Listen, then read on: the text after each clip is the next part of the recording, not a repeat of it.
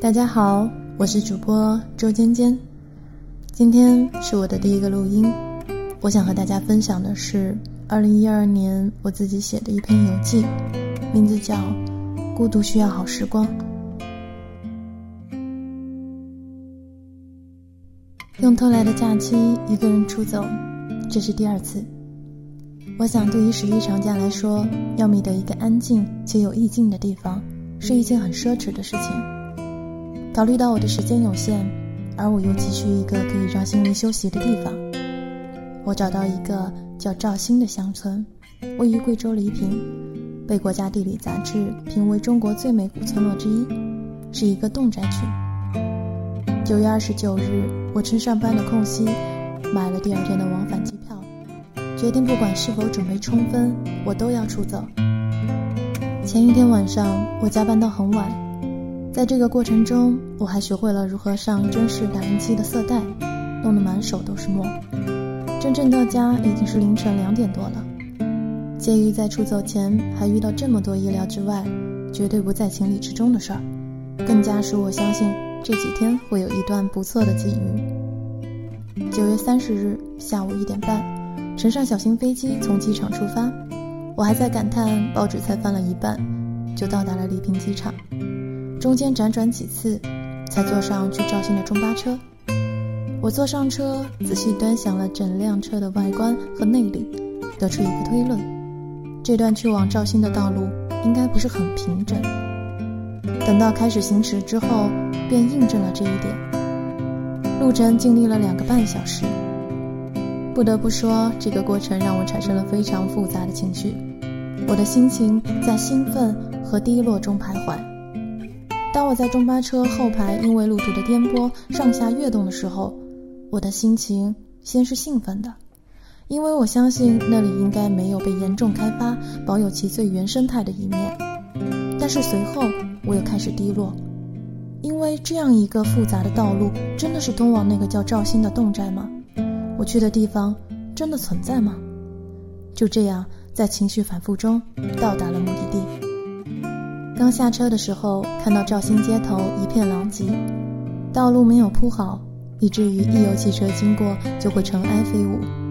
那一刻我的心情很平静，我还是抱着自己的随意开始行走在陌生的小镇上。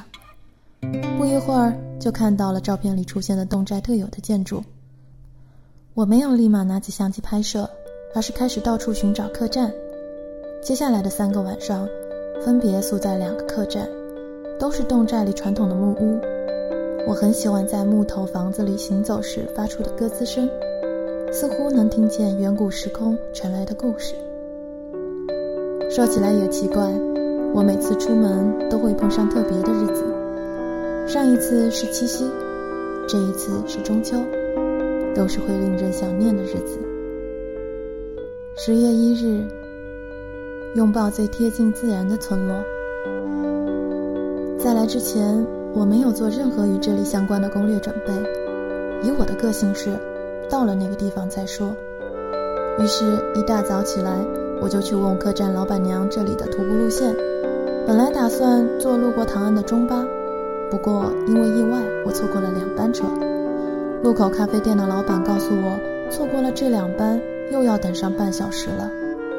于是我开始寻觅别的途径，后来碰到在香风阁做义工的广东人阿军，他帮我找到了一辆面包车，顺路将我送到唐安。一路上和老板聊天，了解到他是到赵兴来进货去唐安做生意的。老板是个很淳朴的当地人，从他身上我基本能看到侗家人的缩影。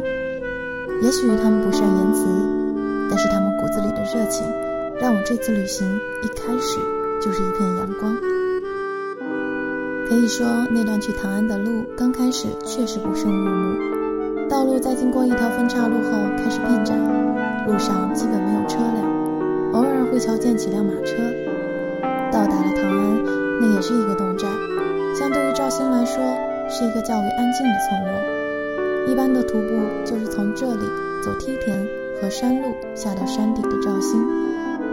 在进入唐安寨门的时候，我看到旁边的一棵松树下有一块石板，介绍了这棵松树是为了纪念已故的生态博物馆学家约翰·杰斯特隆而种的。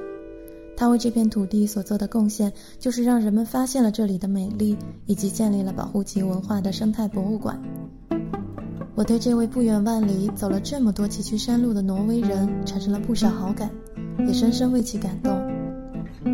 我开始走在宁静的寨子里，心中飘来一曲旋律，那一曲慢灵魂让我真正感受到来自人与大自然相契合后的美妙。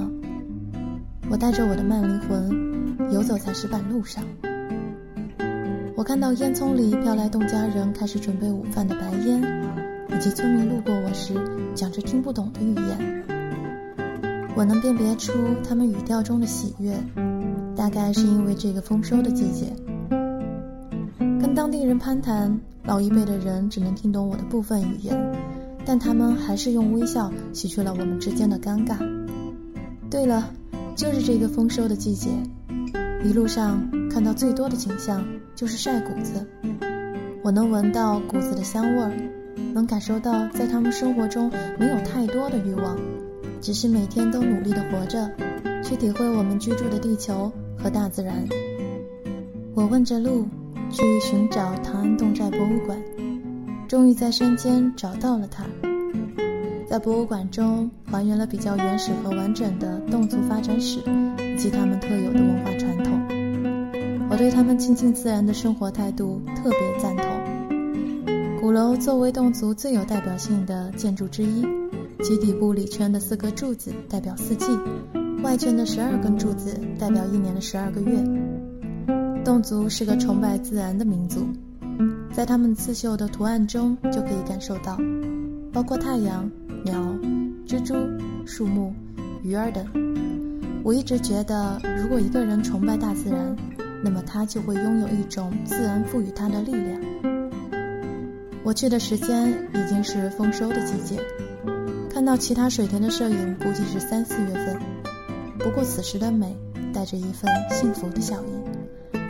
开始下山，行走在梯田中，踩着稻田旁的杂草，空气中飘来清新的秋天草香，以及微微的牛粪味。我哼着歌，像风筝在飞一样，越过了界限，好远，好远。阳光正好，打着稻谷，远眺河山的山地，我只知道这里的一切都不陌生。我的身后是一片无云蓝天，透着来自远处海岸折射的蓝色。途经一个叫下格上寨的侗寨，坐落在山间，非常安详地做着不知道是怎样的美梦，似乎没有任何人可以扰乱他的梦境。我想，这些寨子的美不仅体现在他们的建筑、村民的淳朴上，而更加体现在他们由内而外传达出来的一种气质。在离开下格上寨的途中，遇到两个从广东过来的女生卢和小云，跟随他们一起完成了剩下的下山路途。卢是个很可爱的女生，随意盘起的头发看上去干净利落。她背着重重的单反，拍照时一副很有架势的样子。那个时候，我觉得她的心门是为这美丽的风景而打开的，全身有股正能量。聊天的过程中，让我发觉她是个很有想法的人。小云是文静古典的女孩，比较容易陶醉于身边的风景，身上没有太多负担，只用手机记录沿途的景色。从他身上，我感受到了一种发自内心的平静和淡然。一路上，我们聊着对旅行的看法，还有各自旅途当中的见闻。或许我们也算有缘分，因为他们行程中间的变化，正好让我们在这片土地相遇。我发现许多人都在努力地寻找着最渴望的生活状态，但遗憾的是，大部分人都只是有机会去体验，而不是拥有。我常常想，是什么成为我们追逐本我的羁绊？是无限的欲望，肩负的责任，还是不知道什么才是真正的自我？回到赵兴是下午两点多，我们一起在文化餐馆吃了一顿，约好下午五点一起去赵兴中学看小镇全景。来到中学，我没有看到我想象中的广阔的侗寨全貌，也只是窥见景色中的一角，大概是我们站的位置不对吧。不过很有趣的是，我们无意间推开了某间教室忘记上锁的门，在里面待上了十几二十分钟，偷看了小朋友的作文、美术本等等。我在研究一个八十九分的图画与九十分的差别，以及班里大部分同学相似的作文和造句。我不知道怎么评价现在普遍存在于学校的填鸭式教学。经过几个本子的对比，我发现更加吸引我的是与其他小朋友不太一样的想象力造句，不再把一棵棵家乡的树比作守卫的士兵，而是夜晚阴森恐怖的鬼。虽然我不太清楚这个小朋友是不是经常过得很压抑。十月二日，今天的行程只安排了逛逛绍兴小镇，我一路走走停停，仔细研读那些古老建筑所要传达给人们的讯息。我喜欢的鼓楼悠然地坐落在小镇风水最好的地方。绍兴似乎有五个鼓楼，分别是仁义礼智信团。鼓楼每层的图画都不同，而且很别致，描绘着古老的故事。鼓楼是侗族的经济、政治、大型节日庆典的活动中心，是很神圣、很重要的场所。我们所看的歌舞表演呢，就是在其中一个鼓楼旁边的舞台举行。来到绍兴旅行的人，大部分都是徒步旅行者，还有许多的外国人。这里一般是他们前东南旅行的其中一个站点。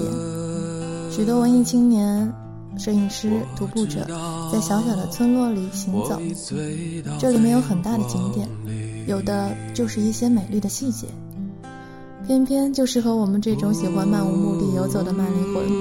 总觉得这些地方有很多美妙的小情节等待我去发现。最后的夜晚，我一个人早早的在九点多就回到客栈。我还是很爱这间阁楼，一个人住在里面有一种孤独的浪漫。我买了一杯啤酒和一袋提子，用来为最后这个夜晚庆祝。十一点多，窗外就已经陷入沉睡的状态了。我努力地呼吸着这里的空气，我要用我的通感，永远记住这种感觉。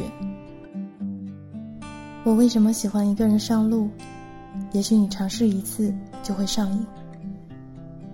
孤独需要好时光，愿你每天都开心浪漫。